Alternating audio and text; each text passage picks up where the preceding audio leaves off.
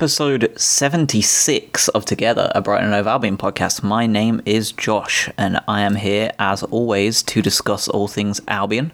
Um, we are very much getting towards the uh, the bottom of the barrel here. Um, I don't think that we'll be having an episode next week, um, just because I just don't think we have enough to talk about. Um, I have some ideas as to how we're going to be able to carry this stuff on um, if we don't come back into the game sooner than later. Um, but this week I, I had an offer I simply could not refuse. Um, a gentleman named Stu got in touch, uh, Albion fan, lifelong, and he is uh, currently living in China and has been for quite some time 18 years. Um, and he came on and said, you know, I would love to talk about our experiences uh, both on the football side of things, uh, the growth. I mean, you've seen the amount of growth that Chinese football has had um, with the billions being poured in um, and why. And of course, with everything going on in the current day and age, um, it would be remiss of us not to not to at least chat to somebody who is on the streets of of the uh, of ground zero, so, to speak, of of the coronavirus. So we had Stu on, um, and Robin uh, from the Where Are They Now segments um, made a made a special guest appearance as well to uh, kind of talk through um, a how everybody's doing and what's going on in their place of uh, place of residence. We've got a man in China, a man in the UK, and a man in the US. Um, we didn't dwell on it for too long. Um, you know, I'd say about 25% of the show um, was really just talking about that. The rest was mostly about football. Um, I don't want to kind of dwell on the the um, the rougher type of, of stuff going on in the world. I'd rather be able to you know talk about the football and what's what how we're going to do with it um, but I also you know I think we need to address it and talk about it because I think it's an incredibly unique perspective we're being offered here uh, so we had a chat with Stu about the coronavirus. Um, we had a chat with Stu about the uh, the future of the Premier League and where we go from here how it gets finished when it could finish closed doors not closed doors delay the season cancel the season uh, how it kind of links back to Champions League lower league all that good stuff uh, all that kind of conversation that you would expect, given that the FA said just this week that they expect to finish the season no matter what. Um, so we had that chat, and it was very, very interesting uh, to hear a lot of other people's views. So I will segue straight onto that now. Um, it's a nice long conversation, so for the people who are still commuting into work, we got your back. For the people who are working from home, uh, you know, it passes an hour by um, with a bit of football talk, and uh, we will see you when I see you again next. Um, I'm definitely not going to say next week because. Uh, this podcast is going to be as fluid as the rest of the football and world at the minute. Um, we will see what happens, but more importantly than anything else, stay safe. Uh, do what people tell you to do, and keep yourself away from everyone else. Social distancing, all that good shit. Um, and we will see you all uh, next time on Together, a Brighton and Hove Albion podcast. All right, Stu, perfect. So today uh, we have Stu all the way from China on the show. Uh, it is currently ten o'clock at night over there, so big props to him for making room for us um, on the on the show today. And as as always, when it comes to some interviews, we have uh, Robin on the line as well. How's it going, guys? Yeah, all good. Thanks, Josh. All good. Looking forward to it. Yeah, I'm not too bad here at all. It's uh, yeah, it's ten o'clock, but um, good to go. Excited to go. Raring to go. Good, good, good, good. Um, so I guess I'll start with uh, something that Stu brought up that hasn't actually been talked about very often. Um, everybody on the show uh, that listens pretty much knows my origin story. I think I've covered it two or three times. Um, but Robin has never really gave us an insight into uh, his kind of beginnings of the Albion. Um, so, Robin, if you want to give us uh, like a brief run through as to how you got sucked into the Albion vortex, um, Yeah, absolutely. Um, fairly, fairly typical, really. Um, family um, based in Brighton, going back, um, well, 100, 100 years or so ago. Um, my grandfather, who who passed away only a couple of years ago, um, aged 100, first went to the Goldstone in the mid 1920s. Would you believe? Um, so that's the kind of immediate history of like someone that I obviously grew up with, who talked about going to the football from that that point of view, um, which just seemed mad to be honest. And he said it was the time, the sort of time where if you were a kid, um, regardless of who you were with, you were basically passed all the way down to the front of the stand, and just you'd watch it from there, even if your parents were like, or whoever you were with were, you know, everywhere else. And he always used to say the hallmark of of society being different was that it was you'd have people going around selling, I guess, like peanuts or you know some kind of other snack, and if there was someone who was at the back of the stand wanted it, they'd order it, and they would pass the change all the way down through everyone, and then the food would come all the way back up, and nothing would ever get nicked on either side. Like, can you imagine that That is today? brilliant. no, this is it would, crazy. be, it would be thrown everywhere. yeah exactly so yeah anyway so yeah he was um he was a big he was a big albion fan used to go when he was a kid um couldn't couldn't go quite so much when he was older because his career sort of took him took him in various different directions and didn't really have a lot of time for it but yeah certainly followed the albion literally up until his death so he died in fact he he died in october 2018 and the day of his funeral was the day that we won 3 0 away at West Ham. So that was the first time we'd ever won away in the Premier League was the day of his funeral, which was a pretty good send off for the old Yeah, boy. Um, but you know, I was just good as it delighted that he was he was still he was very even for 100 years old his mind was like sharp as anything. So he really so the fact he was around to enjoy promotion, you know, so obviously he'd seen the Division One stuff, you know, in the 80s, but to see us kind of get to the Premier League, um, he was around for all of that. So yeah, he really got me into it when I was a kid, and then started going from when I was kind of six or seven, really. So mid, early to mid 90s onwards. And uh, yeah, Nice. for just never never stopped really. Nice. What was your first game? Do you remember? Plymouth at home Oh, mine too. in 1994, I think. Would have been 94. Definitely Plymouth at home. Don't really remember much about the game. First, aw- yeah, so I all remember it was it was Plymouth, and I was hooked. First away game was Cambridge United around 1997 ish, something like that. Nice. Anyway, yeah. So that's Nice, it. That's good my story. fairly kind of typical, typical origin story. Really, you know, family dragged into it. My dad, Yeah, my dad isn't really it's, it's a hell of into family tree, though. yeah, my dad is sort of um my dad follows the Albion, I'd say, but he's not not massively into football. Like he obviously keeps up with what's going on, but yeah, obviously my uncle is more into it. So he's um like if I can't go occasionally, my uncle will will come instead and that kind of stuff. So he's he's much more into it. But yeah, kind of standard family family background really. Nice. Um, Stu, what do we got? Well, firstly, Robin, while you were telling me that story of your your granddad back in the 1920s, I just had a big smile on my face. I could just imagine all those all the fans swaying in the north stand and drinking Bovril and passing down change and stuff. It's uh, that's a really warm story. I absolutely loved every second of hearing that. Great. Yeah, it's definitely a simpler simpler time, isn't it? I think. Sounds sounds really nice. Well, my my story basically, I I grew up in Hove, and uh, at primary school, uh, you supported one of two teams when I was at primary school. That was either Liverpool or Tottenham Hotspur, and I I went to. Um, I went to primary school like in the mid 80s to the end, uh, around to 1990. And then um, in around 89, 1990, I got my first paper round and it, I was delivering the Evening Argus. I, I know it's called the Argus now, but I still call it the Evening Argus. I won't, I won't change on that. and um, so I was delivering. I was delivering the Evening Argus, and you know, anyone who's ever delivered paper uh, papers will know that while you while you're delivering your papers, you you, you read you read the papers, you know, all the stories that you like to listen to and, and, and read and stuff. And I would always read the Albion, what was going on in the Albion. And at the time, we had a loan player called Sergei Gotsmanov, and uh, this is like a over, overseas uh, player, and he just came on and just uh, he was just amazing. And I became I switched from being a Liverpool fan to being a Brighton fan uh, around the age of eleven or twelve. I've never looked back, and that was that was my story basically of how I became a Brighton fan.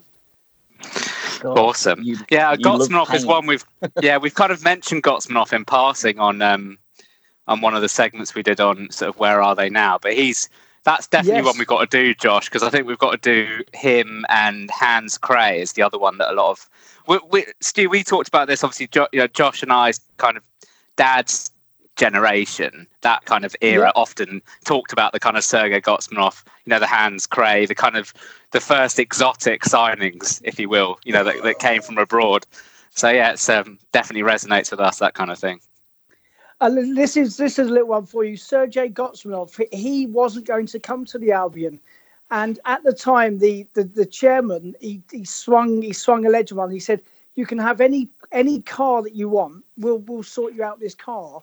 And at the time, because he was uh, you know he's from Eastern Europe, he picked a he picked a Skoda. and uh, That's brilliant. and so, so the chairman at Brighton at the time said, "No worries, we'll sort you out, Skoda," and that was it. And he and uh, he came and signed for the Albion to get his Skoda. That's absolutely brilliant. That is wonderful. Like, like, truly simpler times. That is absolutely staggering, isn't it? That's a great anecdote, though. Oh, Awesome. lovely, lovely. I, I just wish I just wish I could have seen him play, but uh, never mind. Got I got to see Vicente play, so it's all right. Yeah, that's Yeah, that's probably yeah. what, that's what we all want, isn't it? yeah, I think I think we've all seen him, haven't we? Then Robin, Yeah. him play. Absolutely. Uh, yeah. Who's that, just- Vicente? Yeah. Uh, well, Um, well, sorry guys, before we go off on a tangent here, but I I watched. Uh, it was a pre-season friendly, and, and Brighton were playing Chelsea. This was about six years ago, and Chelsea had just won the European, uh, just won the European Cup, and they came. You might remember this. They came to the Amex uh, in pre-season, and they played a full-strength side. They had Torres, they had Lampard, John Terry, you know, um, Ashley Cole, you name it, they played them. And Brighton, we thrashed them, absolutely played them off the park. And Vicente was a beast that day. Yeah, I do remember that game, actually. I think it was 3 1, something like that, I think. Yep, 3 1. Yeah. Good game. But yeah, I remember also remember thinking, yeah, this is this wasn't your normal preseason friendly. It was quite competitive, wasn't it? From memory. Yeah, yeah. And uh, they, they honestly, it was their first 11. So uh, very happy to see them go down. but no, yeah, but I think yeah, we've also covered. it. I think for as long as we're going to support the Albion, I don't think unless things go terrifically well, I think in terms of reputation and stature, I doubt we'll see a player of Vicente's Ilk sort of again. ilk yeah. play for us for the Albion. Certain anyway, we've uh, we've Well, dwelled on him cer- before, but certainly not in our because we, we might now that we're in the Premier League, we might have these players, but where we were to get someone like Vicente, it's like Yeah. of, um, Absolutely. Yeah. I think even I mean even now the fact that if you know if we were to sign someone now who at some point in their career was rated as one of the best in the world in their position is Mm. just it's staggering, isn't it? Really, and like you say, the fact that we were not even in the Premier League at the time makes it even more staggering. Yeah, yeah, it really was. just a, just a, just a wonderful signing. Yeah, even you know, I'll take even though it didn't. Well, to be honest, I think it probably went exactly the way that most people thought it would go, which is the fact that he obviously wasn't going to play very much because if he was fit enough to play every game, there'd been no chance that he'd have come to the Albion. So, I think we kind of got out of it what we thought we'd get, which is the odd moment of absolute genius here and there, and generally looking a lot better than anyone else on the pitch. which was I think enjoyable. It, I think it Yeah, announced. I agree. I think it announced our intentions as well. Our intentions to be a better team and to to be at a different level than where we had been for the last ten years. And it was after we got Vicente, then players of you know like Bruno started to come along, uh, and these other players, you know. Um, like kind of like mark, marquee kind of signings, you know, Matty Upson, he came along, and I don't think any of that would have happened if Vicente had not joined us at the time that he did. Yeah, I think it is. It certainly it certainly took took the name of the club, probably if not round the world, certainly round Europe a bit more. I certainly think a mm. lot of people in Spain, particularly, have probably been pricking up their ears. Obviously, I know we had we had a fair old Spanish contingent when he arrived, didn't we? Which probably helped him settle in. But I think it's a good point. I think it certainly it certainly marked us down as not having to scratch around to sign Trevor Benjamin on loan anymore.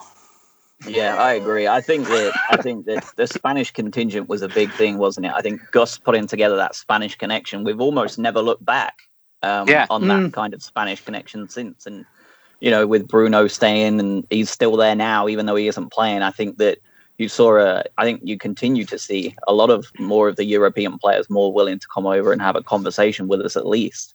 Um, Definitely. Mm. yeah so i guess we may as well get to the get to the uh, the big question that's on everybody's lips i suppose and that's the old coronavirus that just isn't going away um, yeah, I so mean, I I, guess think robin we'll start with you uh quick coverage of the uk how's it going over there on the verge of kicking off is what it is basically. I mean, obviously now we've got pubs and restaurants and cafes and you know any kind of social business is largely closed really.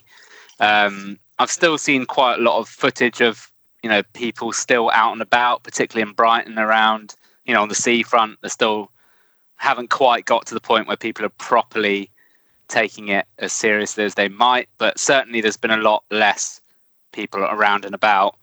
Um, hopefully, the fact that we've sort of shut everything down. I mean, if you look at the curve that Italy are are following, we are pretty much exactly on that line, about two weeks behind them. And as far as I can tell, I think we are imposing the measures that we are now slightly before Italy did on their curve.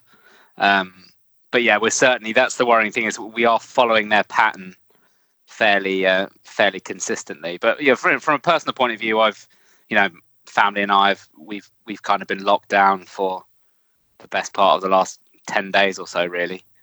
Um, yeah it's madness isn't it yeah, and mentioning Bruno there, I mean, I was watching Sky News this morning, and they actually did a did a little bit of a feat. They had an interview with Glenn Murray, um, just talking about what you know what Brighton are doing in terms of keeping the players fit, and obviously you know still giving them things to do at home. And he said that you know Bruno has been actually out and about as you'd expect from a man of Bruno's Bruno's caliber. He has been out and about in his community where he lives in Brighton, making sure that all the elderly people have got all the stuff they need and that kind of stuff. So he's being he is being as you would expect him to be in the situation, an absolute Yeah. legend. So he really um, he's been getting a lot of praise for that, and he's kind of you know obviously it's a disease which is particularly affecting you know older people and people with you know with underlying health conditions. But you know Bruno is people like that are taking a risk because you know you can be younger and you can get it in a bad way, but he is as you'd expect he is sacrificing you know arguably you know a chance at not getting it to make sure that people in his immediate neighborhood are are all are all sorted out. Yeah, and it's it's amazing, isn't it? Because I feel like there's not enough of there's not enough people with a lot of money like him that does the stuff he does, and he's he's Yeah. you know it's not just a one time thing. He was the first. Was he the first or the second person to sign up to uh, to Mata's?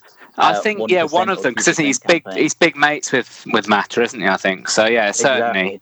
But I mean, So, in, in this case, it's not put his money even. where his mouth is. Yeah, and in this case, he's not even. It's not even just his money. He's literally putting his his time Exactly, and actually yeah. go and uh, kind of putting himself on the front line to Mm. an extent um, Yeah. to make sure that people are all right. But I mean, there, there is a lot of that to be fair in the UK. If you look across social media, there's an awful lot of communities banding together to make sure that you know the people that should be self isolating and shouldn't be going out are getting the stuff that they need.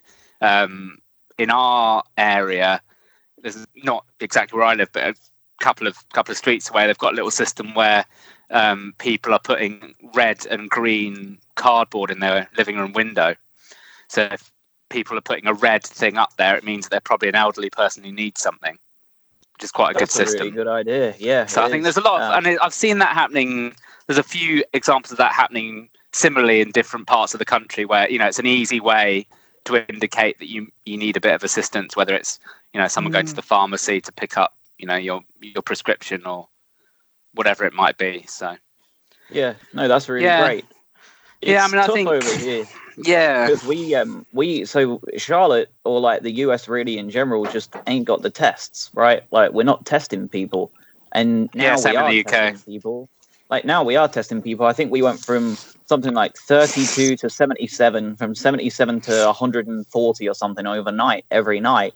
And I think that I think it was a couple of days before the UK did. I think it was Tuesday that they closed down the restaurants and the bars and all that sort of stuff like the UK did on Friday.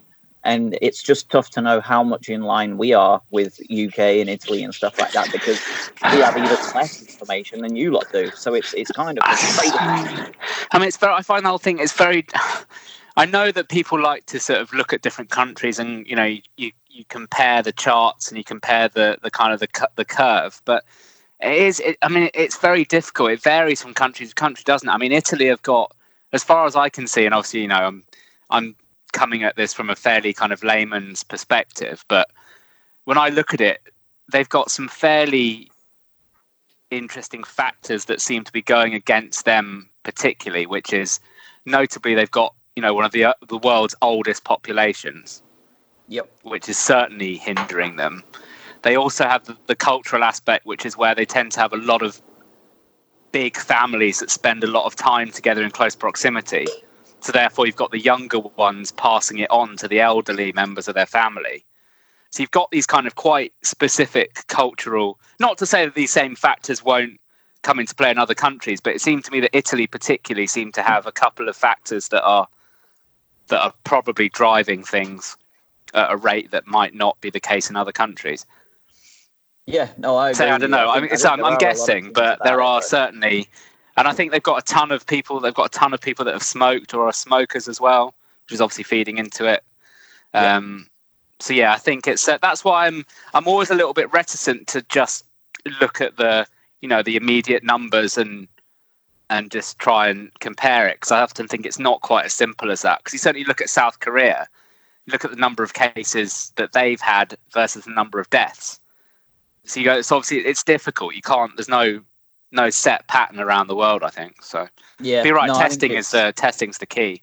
The UK Yeah. have just ordered millions of these tests that can tell whether you've actually had the virus, Ooh, okay. Nice. which is going to be they're in the final stages of testing it from a clinical point of view. But I think that will be quite a big thing, particularly if you're in the you know if you're a frontline healthcare worker, you know that you can then and you're isolating or whatever you think you're unwell, then go no, you've had it. So you're not going to you're not necessarily going to be immune forever, but it certainly means you're going to be immune for the next you know short term. Yeah. So I think that's Yeah, probably so- how they'll how they'll get the country sort of slowly back up and running, which is the more that you can test people, the more you can say, fine, you've had it. So actually you can, you know, whatever Carry it on. is, you can go back to work or, you know.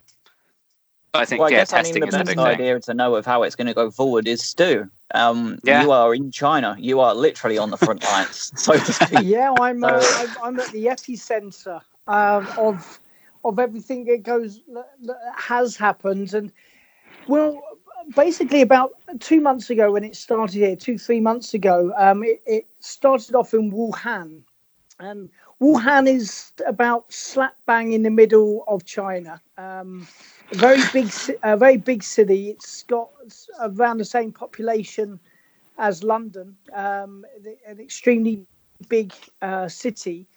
Um, and one of the biggest problems that actually happened was the, the virus actually struck just before the Chinese New Year. The Chinese New Year, it sees the biggest migration of people annually uh, every year because everyone goes home to their uh, hometown uh, to see grandparents and parents and uh, and the extended family and everything. So there was a big risk of it jumping from Wuhan literally all over China and all over the globe because uh, people often go on holiday and everything uh, during that time as well. And I think China did amazingly in actually trying to stop it in its tracks.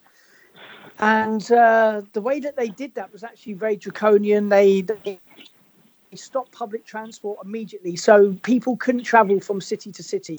Uh, buses stopped, trains stopped, um, flights stopped. Basically, people could not uh, leave, and certainly Wuhan was locked down. People were, you know, um, there was just basically the police absolutely everywhere. You just couldn't leave, um, and, and it caused huge panic in Wuhan. But I think they did excellently in trying to stop uh, the spread of the disease getting out. But it, but it has been. It's. I mean, we're just coming out of lockdown now. Um, it was. Uh, it's been a nightmare. It's like literally two months we've had this. Um, now it's very different. Um, I, I need to explain this to to you and everyone listening. Basically, China has a different uh, way of um, doing things and how people live. So basically, everybody lives in blocks of flats. Uh, very big blocks of flats. No one really lives in private houses, and the block, uh, the the uh, the the blocks of flats that are in a, a gated community, and there's one way in and there's one way out, and each community might have two or three thousand people living there. And to get out, you have to go through one gate. And what they did, they put uh, guards on the gates that were taking people's temperatures, so you couldn't get out into the street, uh, you had to have your temperature taken. Uh, and if it was like above 38, then you literally, there was vans on standby to drag you off to the hospital to put you into quarantine. And, uh, and so people really couldn't get out if they were sick.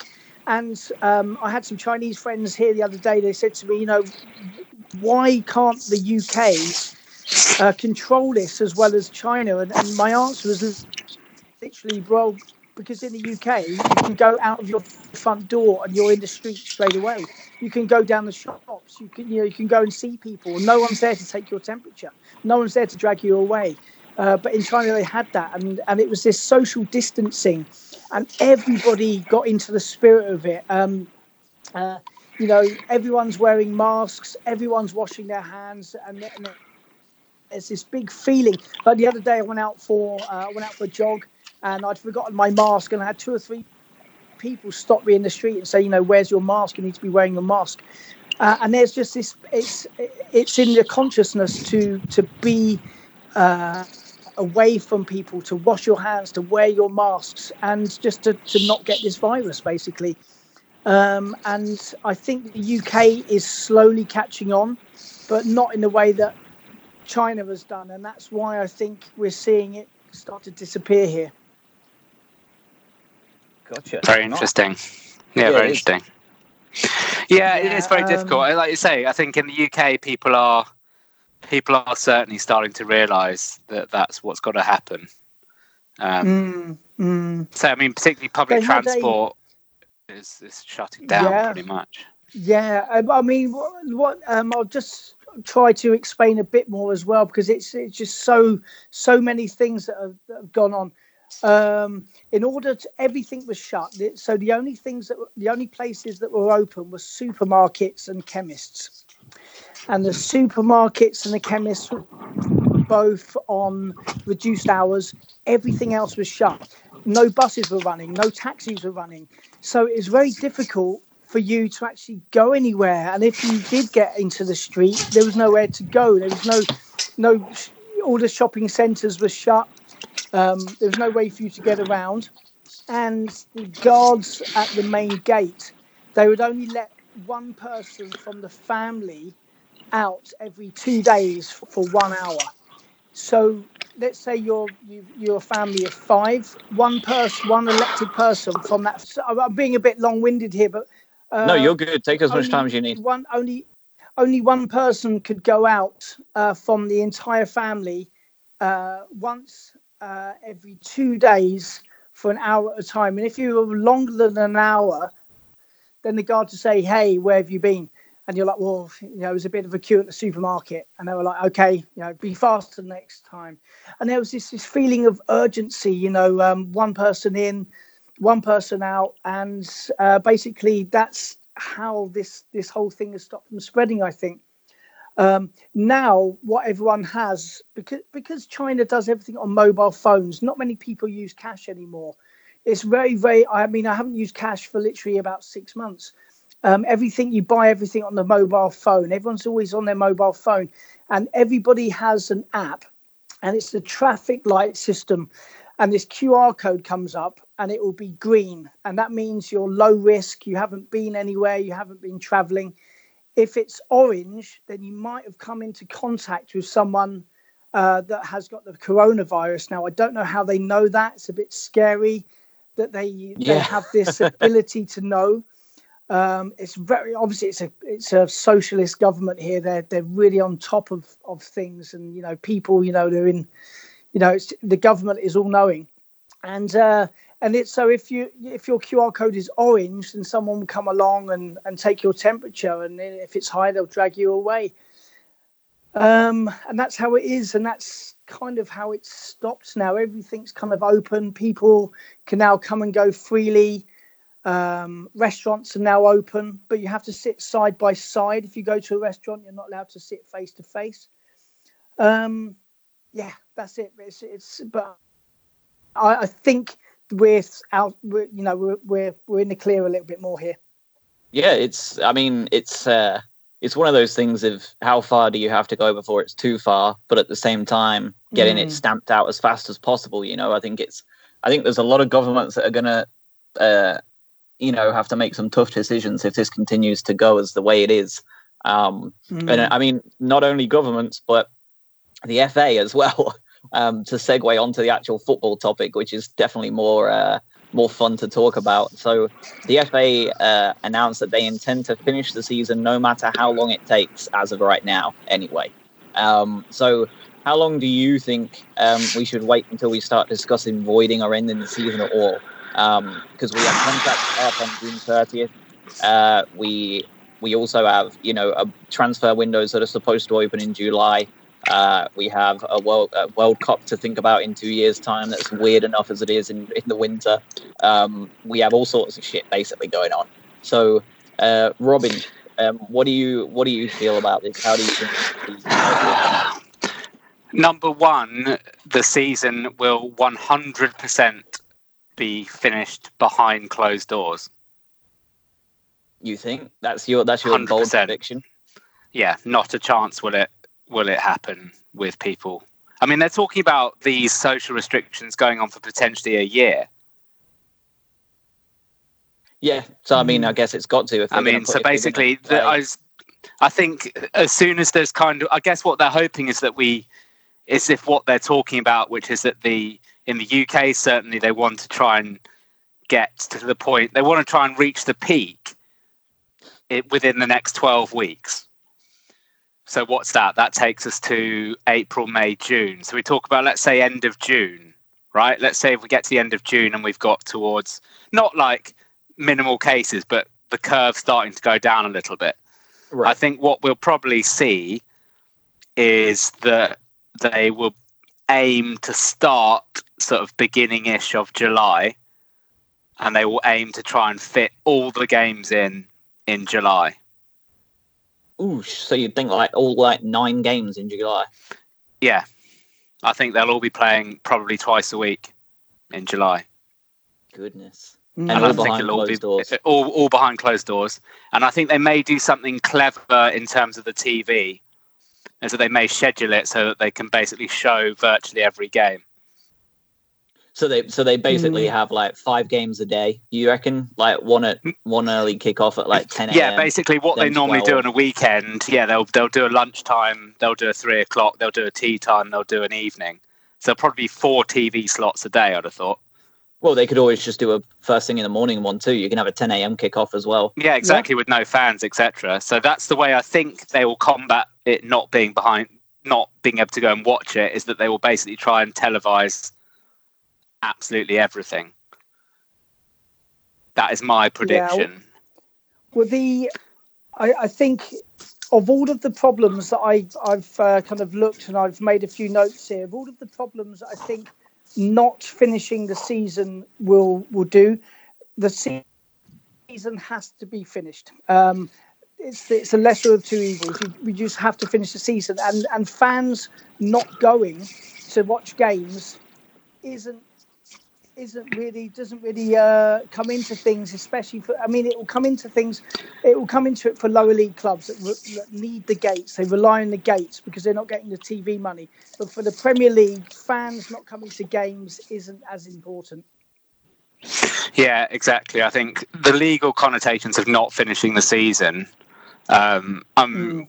Josh and I have talked about this in, in the last couple of weeks, and whichever way you look at it, really, there's going to be massive legal challenges. I mean, I've seen there's various suggestions basically that if the season wasn't finished, the the consensus seems to be is that basically Liverpool would be awarded the title, which I don't think Mm. anyone can really argue against, because you know they're going there's there's no chance that they're going to, you know, if the season plays out how it would, you know, they, they've basically won the league now, right? I mean, I think 99% can't of people would say you can't really argue with that.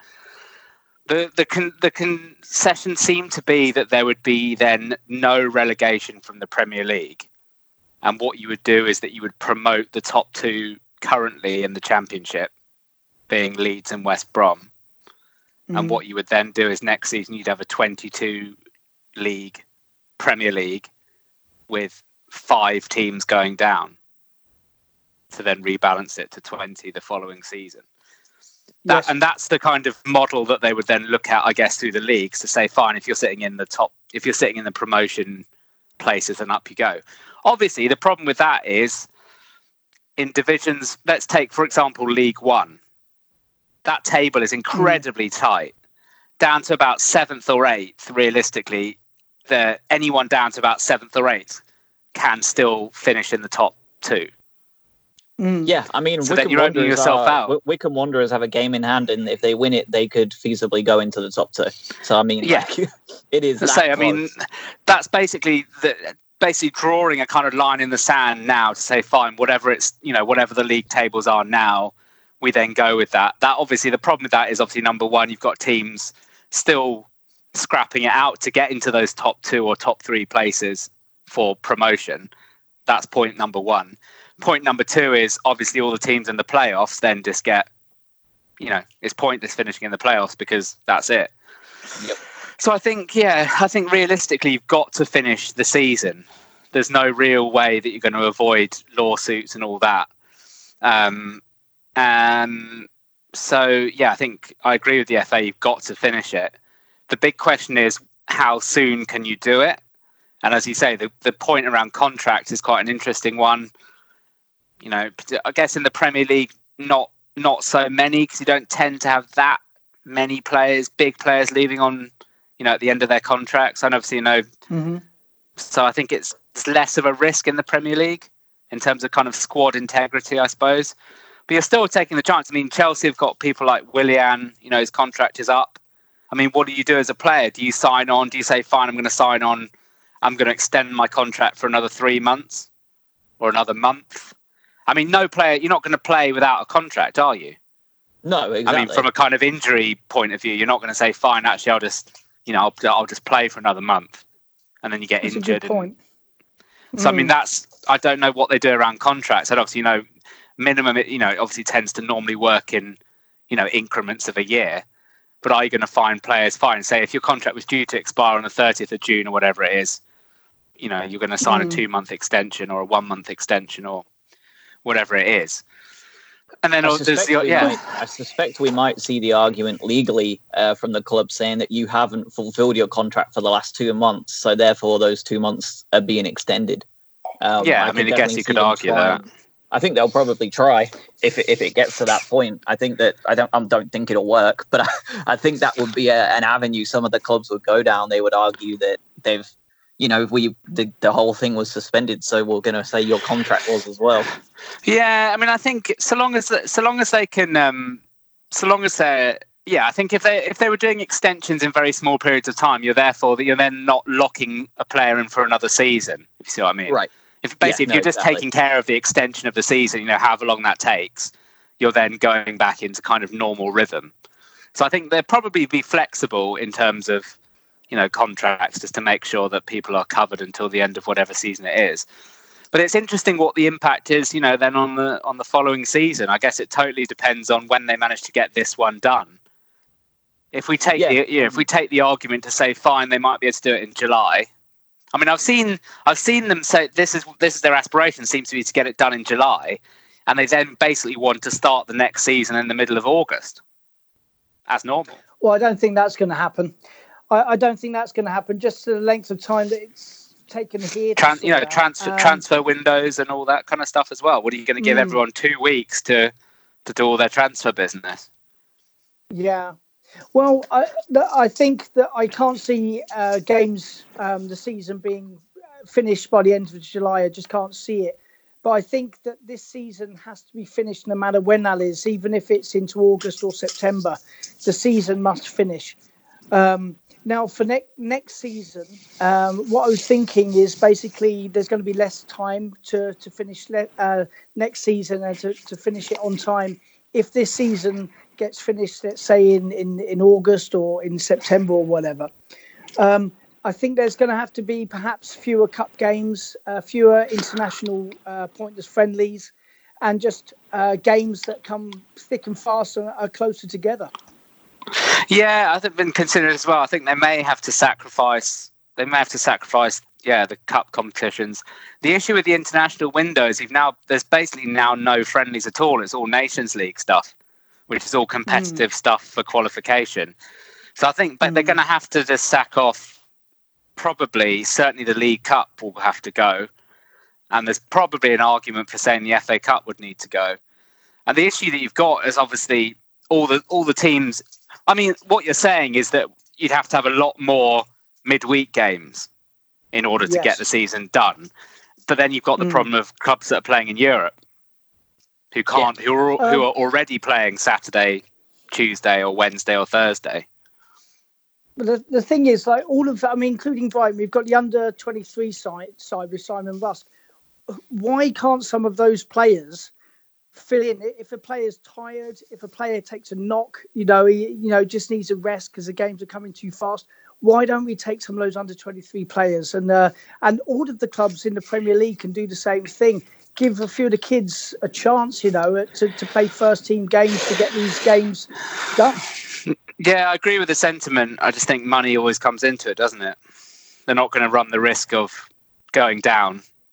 Certainly at our level. Well, I think I mean, I think they'll have to. I think they'll have to if uh, if players are tired and they uh, you'd rather play a, a fit and fresh player who's who's on form for the under 23s rather than someone that's tired. Yeah, I get you. I, I, I agree with your point. I think the interesting thing is the fact that the that the season after next is the one that's due to be interrupted halfway through because of the World Cup being in Yeah. December or whenever it is. I wonder whether we'll just see some kind of slight shift of the of the schedule, basically to allow.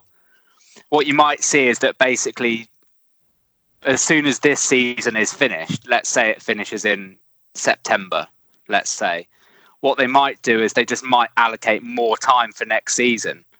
And that they then might decide that the season after next will actually then only start after the World Cup or something like that. They might just have to completely Mm. rejig the schedule for a couple of years to get us back into into some kind of rhythm because I don't. Yeah, I mean, uh, it's just you can't fit all the games into. And so- and I take your point about you know playing players that are you know from the under 23s, but I think it's often the time. I mean, you've got all the teams in, in European competition. You just cannot schedule the games. You just run out of weeks to actually schedule them all in. I certainly think getting rid of cup competitions would that is the obvious one to free up.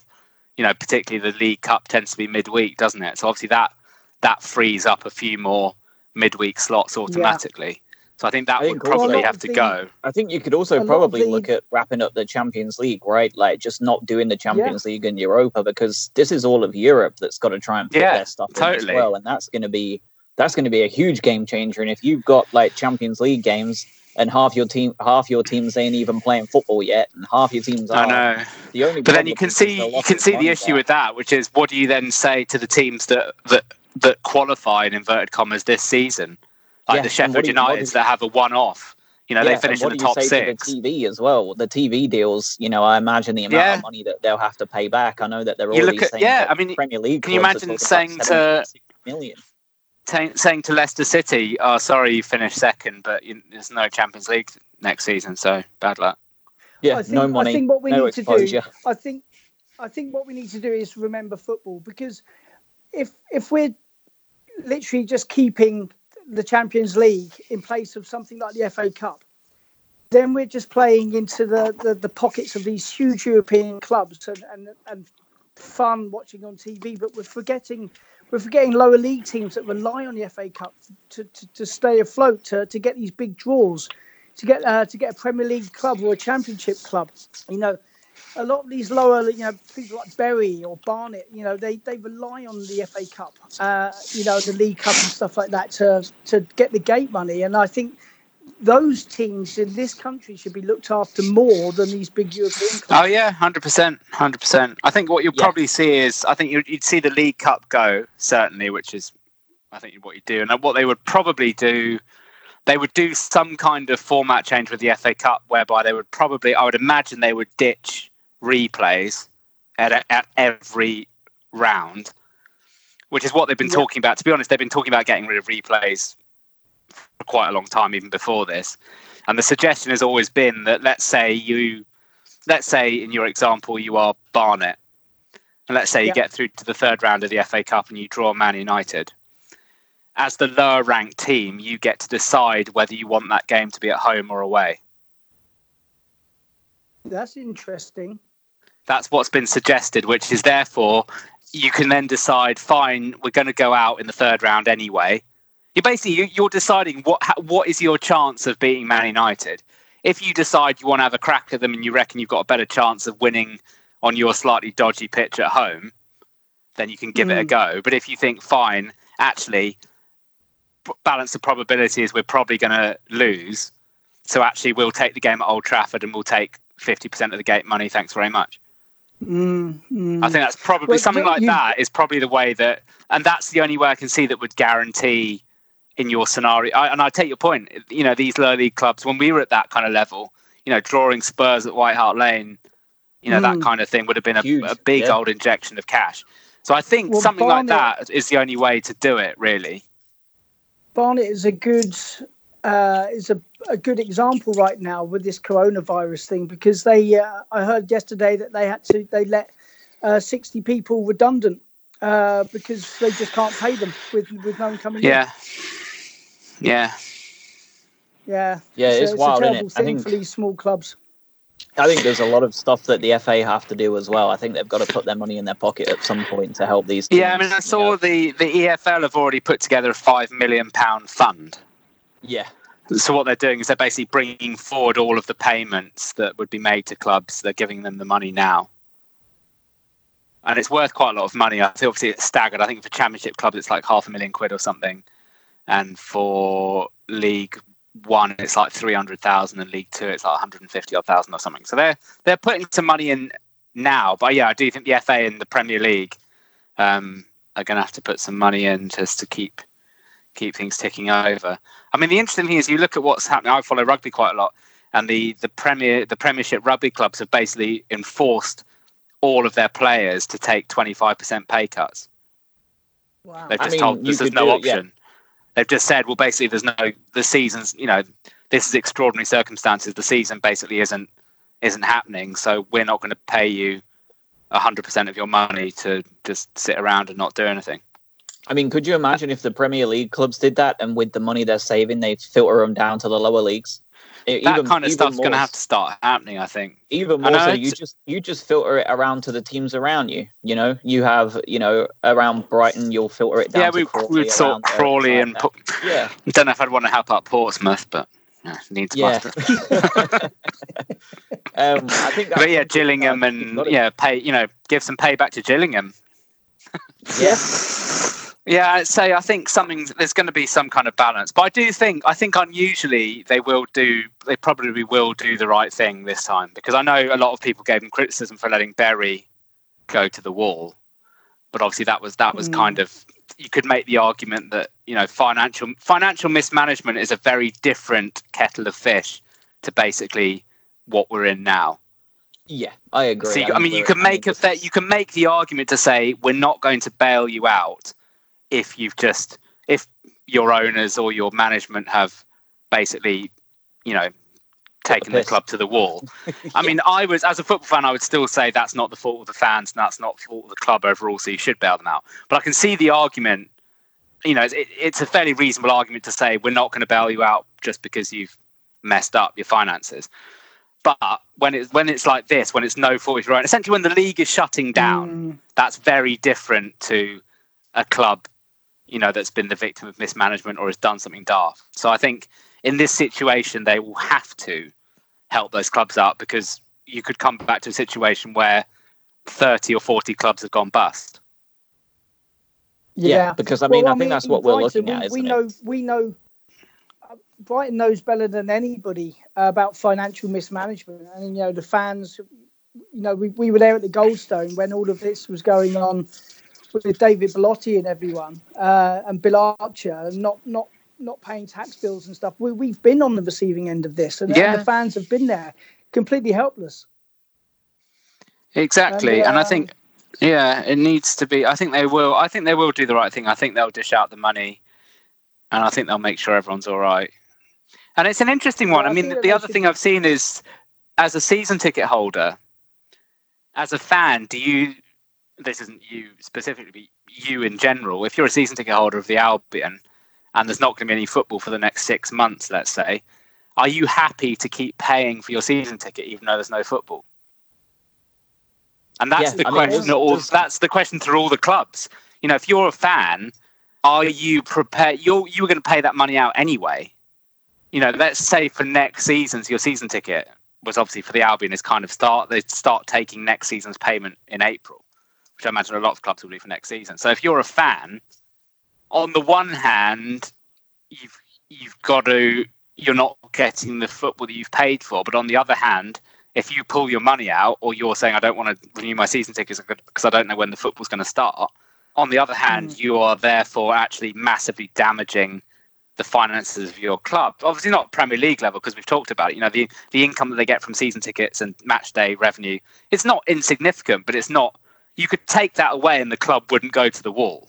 Yeah, yeah, on our Premier League, it's on average around fifteen percent. So I Yeah, mean, so whilst right, it's a like, fair old it's for the smaller clubs, but Mm. the other thing is, is that a lot of those season ticket holders may be facing a time where they've, they've Well, got exactly, less money than they're- ever before as yeah, well. They so that's the lost their problem. as well. Yeah, exactly. So that's why it's such a big cycle. There's a lot of tough, there's a lot of tough decisions to be made all round, really. Which We're is why I going do to think be relying on uh, people like Amir to start spending thousands in the club shop instead of just hundreds. Yeah, and uh, the difficulty is that you've got a lot of these clubs, you know, are particularly lower leagues, are, they are already propped up by rich owners. Yeah. So therefore, you're basically you're. It, it just makes that business model, which is already stretched to breaking point, it just Mm. breaks it even more. So you're now basically you're relying on those, on those owners and those benefactors to to take even more of the slack. And obviously, you know, we could, we could do a whole podcast on on the on the business model of lower league football and why it's wrong. Um, but yeah, Yeah, I think that's I'll the that to- situation. I think I'll leave that to people like the price of football. I think I've got to. Yeah. I've not got enough time on my hands to dig in. Um, But I think- about I- rich. I think the overall, yeah, I think the overall point is to finish off is that I think given the volume, given the fact this is a problem which is going to affect every club rather than just those who have suffered mismanagement or whatever it might be, I think that's the reason why they will have to do something substantial in terms of dishing out money. And I think they'll have to make it equitable so that they come up with whatever fund is and everybody, you know, they work out what's the minimum that everyone needs. So I think they'll just have to give out a base amount, probably is what I'm saying, so that it's it's fair. But I think they'll have to do something because otherwise you'll see half half of the EFL going out of business.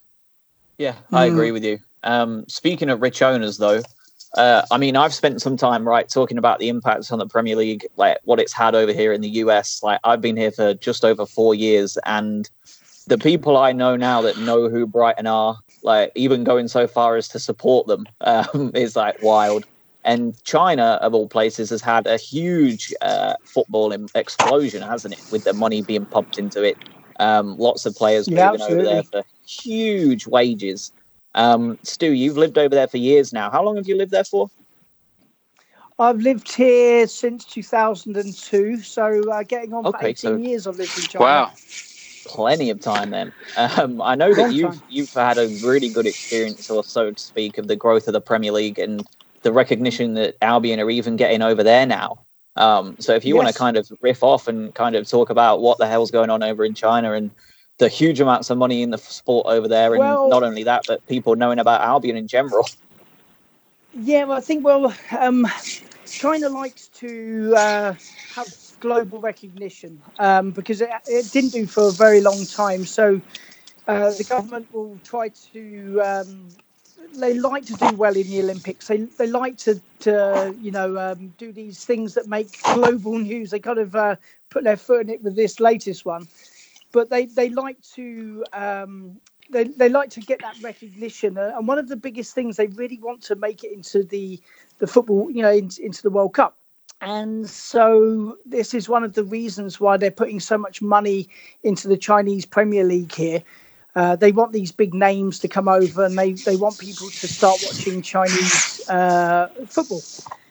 And uh, but it's, uh, it's it's it's tough, you know, because the Premier League has got such a a, a, brand, such a you know, such an image over here that people just aren't really interested in Chinese football here, and they will, no matter who comes here, you could get a Messi or Ronaldo over here, and people will still watch the Premier League. It's that big, and that's why it was so important for for us to get into the Premier League to get that recognition.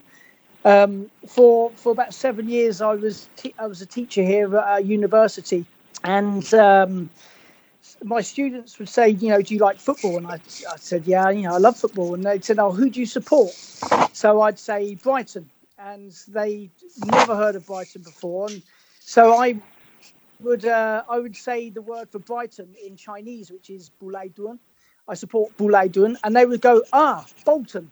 I said, no, not Bolton. um, Brighton. No, definitely not. yeah, and um, but now, if I say, if people say, "Who do you support?" I say, "I support Brighton." Everybody knows the Seagulls here now. Um, yeah, uh, you know, you speak to any football fan, they know who Brighton and Hove Albion are, and it makes me immensely proud after where we've been. You know, because I've been over here for so long. You know, uh, League Two, League One, uh, Championship, and uh, now to finally say I support a Premier League side that Chinese people know. Uh, yeah, it makes me immensely proud. That's crazy, isn't it? Really, it is absolutely Yeah. crazy. But, funny enough, I, I I looked online earlier. I looked because over here Google is blocked. So you know, you type in anything on Google, you get nowhere. So I used um, Baidu.com, which is like the Chinese Google, and I put in, in Brighton Hove Albion supporters, and the first result that came up was Brighton Hove Albion, and it said key player, uh, most notable player was Kerry Mayo. So I think. Um, That's brilliant. and, it, and it wasn't even Kerry Mayo; it said Kelly Mayo. So you got his name wrong. oh dear. Oh, that is very strange, isn't it? But Yeah, yeah, you're right. It uh, is. It is mad. It's just absolutely mad that, yeah, one that you know a, a kind of sporting thing can actually put a, a place or a community on the world map, isn't it? It's a very bizarre, it just very so bizarre kind of thing. so important here. Yeah, but it's um. I, do you know what I really um. This is this is a problem with uh. Just just quickly quick digression. This is the problem with Chinese football here because they don't. My my son he's he goes to primary school. He's just finished primary school, and for six years he was not allowed to take a football to school. Uh, they don't allow in the schools, and and how can you have a national team uh, that all start playing football from like the age of 16 and above. It's too late by then, obviously. Um, and they don't allow uh, kids to play football at primary school. Uh, so in that sense, they really have to. That's that's the big problem here. Wow, I didn't know that. Yeah, that is insane. That doesn't. Yeah, that's totally counterproductive. I mean, it's the it's the youth that they need to be developing. Yeah, I mean, I to adjust your headset again. By the way. Yeah, they're never. They, you know, there's no chance that, that that China will ever get in the World Cup if they continue with the policy of of starting football players at 14 and over. I mean, you know, you remember when we were playing football, we had like a school team and a class team and a year team, and you'd you'd get on the school bus and you'd play other other schools, and there'd be a trophy, and there was a big pyramid of football, and at the end you had top top players, and you you miss all of that here uh, with with how it's set up. It's just madness. What are what are they doing instead? Do they have any kind of sport, or is it something else altogether? Well, yeah, it's just ping pong, um, ping pong and, and badminton and stuff. A little bit of athletics.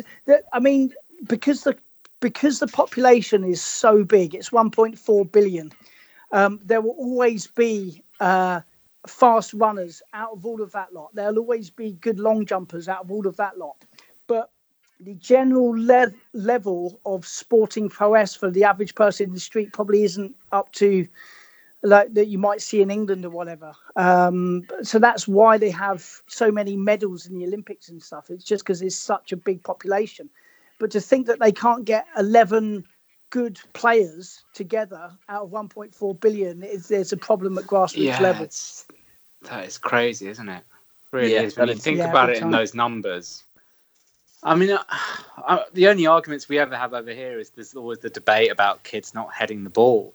You know, whilst they're Mm. that's an argument that is currently sort of going around over here. But yeah, not to sort of ban the game completely is not ban it. You know what I mean? But you know, to just not have it around when you're that age. That's the age when most people get their kind of love for it because you just play it without any of the constraints of, you know what I mean? You just you're playing it with your mates in the street or at school. Yeah, That's Yeah. when you get the Yeah. kind of bug for it when the you're not really playing it in a kind of fixed environment. You're just having a laugh with no real, you know, no Exactly. real constraints. no, we've all gone over the park and played headers and volleys and, uh, yeah, whatnot. exactly. You know, Rugby it's just, it's and all just of that, that. Yeah. that breeding ground of football. Yeah. And it's not to say that's not when you get your kind of technical grounding necessarily, but that is really when you decide this is something that I like doing or whatever it might be. Yeah, Mm. agreed. Yeah, I didn't know That's that. That's an interesting. That is a very interesting fact. I didn't know that at all. So, but yeah, it certainly does make sense. I mean, like I say, there had to be something. There has to be a reason why a country of 1.5 billion people can't produce a squad of 11 players to be, you Yeah. know, at elite level for it. But I guess the interesting thing is that, like you said, that they're they're playing, you know, badminton or ping pong or whatever it might be, and those are the sports that they excel at on a global scale. So if they could oh yeah, actually they're, they're so good. They're so good. so if they The- could the actually thing just is, put if- a small number of people into that, you know, Yeah. into football. Yeah. Yeah, if they just, could be- if they just, if they just let kids, if they just let kids so. bring a ball to school, if they just let the kids bring a ball to school, and every single primary school in China played football at break times at lunch times, within 20 years they would win the World Cup every four years, and nobody could beat them. Just Yeah, because why- there's so yeah, many that- people here. Let's not let's let's let's not have them do that because that could become, could become very boring for everyone. I always think the same Stick with rugby. Like if if like if in rugby, if if Fiji got their house in order, or the Pacific Island nations got their house in order, that would be the same thing. You know, from a physical kind Yeah. of point of view, just as athletes, that would just everyone else just needs to go and then play a different sport. So it's a similar kind of thing. You just on the one hand, you think it's sad that they're not doing it, but on the other hand, give gives the rest of us a chance to punch Yeah. above our weight slightly. I mean, I guess the same arguments for you, Josh, is the US is the same when it comes to football. Yeah, And I mean they've they've got so focused well. on. Yeah, they've got so focused on all the other stuff that you know you can see that if they if they have, I mean, just the amount of people that they have try out soccer over here now, and they're still they're still able to come up with a Landon Donovan, a Tim Howard, a Christian Pulisic. You know, they can still do it. But if they if they took all of those NFL players, those NBA players, those baseball players, um, like Ice some of those, el- I mean, some of those elite athletes in like the NBA and the NFL are like physical freaks, and Yeah, you put you put them you know it only takes 5% of them to be good at football. And they're a they're they're an unbelievable side. Um I and mean, I always just, think that going they just don't going care. back to rugby, it's the same. I mean, if I could imagine if all the people that don't quite make it in the NFL, if they were then filtered down into the into a rugby league, that would just be, you know, in terms of athletes and speed, they've got all the skills for the game. So if everyone that didn't quite make it in the NFL was filtered into that, that they would just be they would be stunning at it. yeah they would they would um anyway. So to wrap then uh anybody have any final uh final statements on anything that they've had today any final thoughts feelings concerns stu we'll start with you Well, I heard today um, that uh, Marouane Fellaini, who's uh, at, at Jinan, um, the, the team in Jinan, has uh, been uh, diagnosed with the with the virus today. So a little bit of um, someone Yeah, that we all saw know that. that's over here. Popped up on the news over here and he didn't get it in China by the looks of it. Yeah, Dubai. So I've I, I heard because I think he, yeah, the irony is that he, yeah, because I think they were coming back. Obviously, you'll know a bit more, but it, it looks like some of the players were coming back to China to begin kind of training, you know, in a mm. small way again. And it looks like he's obviously come back from Europe or wherever he was and has has brought it with him back into China rather than contracting Yeah. it there. Do you know, I was, I was a bit gutted when he joined Gnam because I thought just for just for a few hours maybe that we were in a little chance of signing Fellaini. And I think uh, Fellaini in, in, in the Brighton team would have been excellent. I don't know uh, I'm, a, I'm a bit of a, I'm, I'm a bit of a Fellaini fan. I he's Sorry, right. I've just had I've But, just had uh, to pick myself anyway, back up off the anyway. floor. Maybe I've just been watching his highlight reel. Uh, not No, but I think no, no, it's it is he is. I think he was one of those players that if you, it depends what what what sort of style you want to play, but there is certainly there is certainly a role for a for a Marouane Fellaini in a in a Premier League team, whether it's the. it- I think he would have been more of a Chris Hughton player than a Graham Potter player, to be honest. But maybe, yeah. I don't know. Ju- Just sit, sit, sit him in midfield and, Just, and win the yeah. ball and pass it off.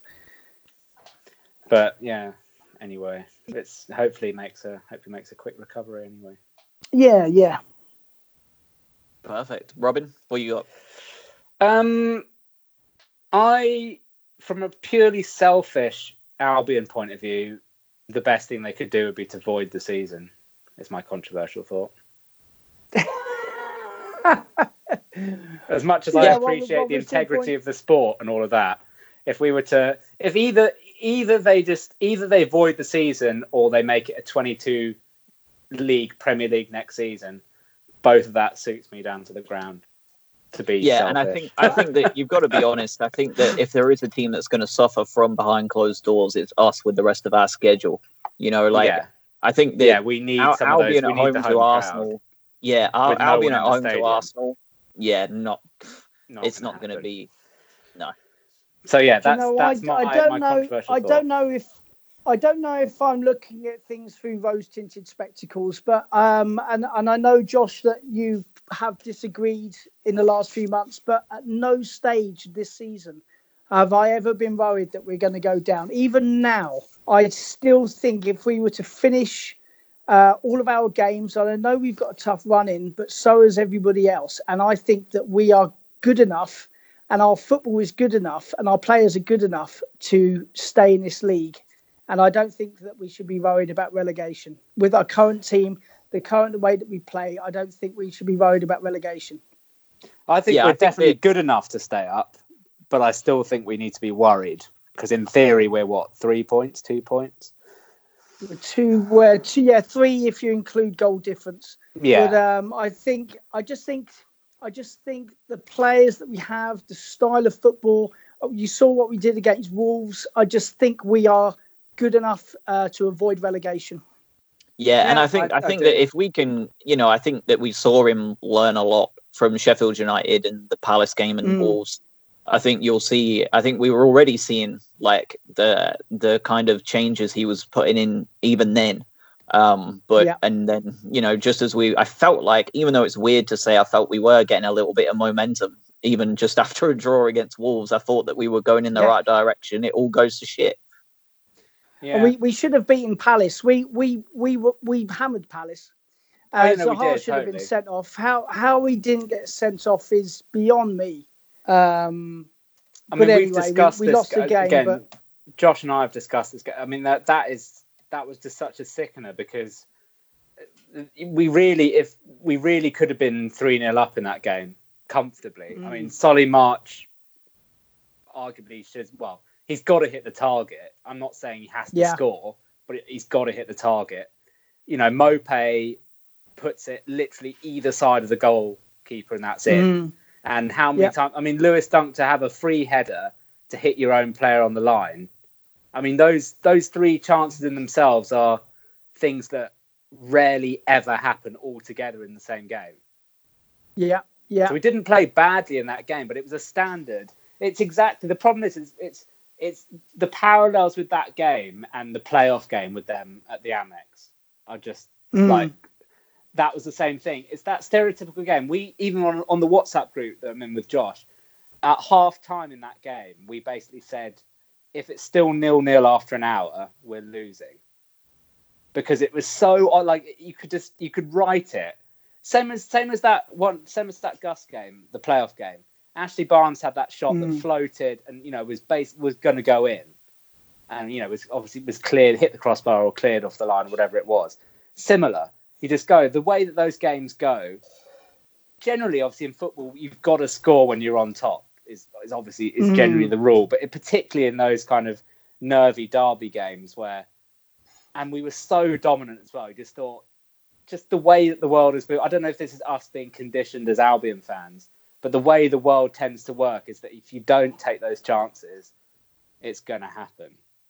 And I don't know if you, I don't know if you noticed this, but just before Palace scored, Maupay had a chance of he should have set Murray up.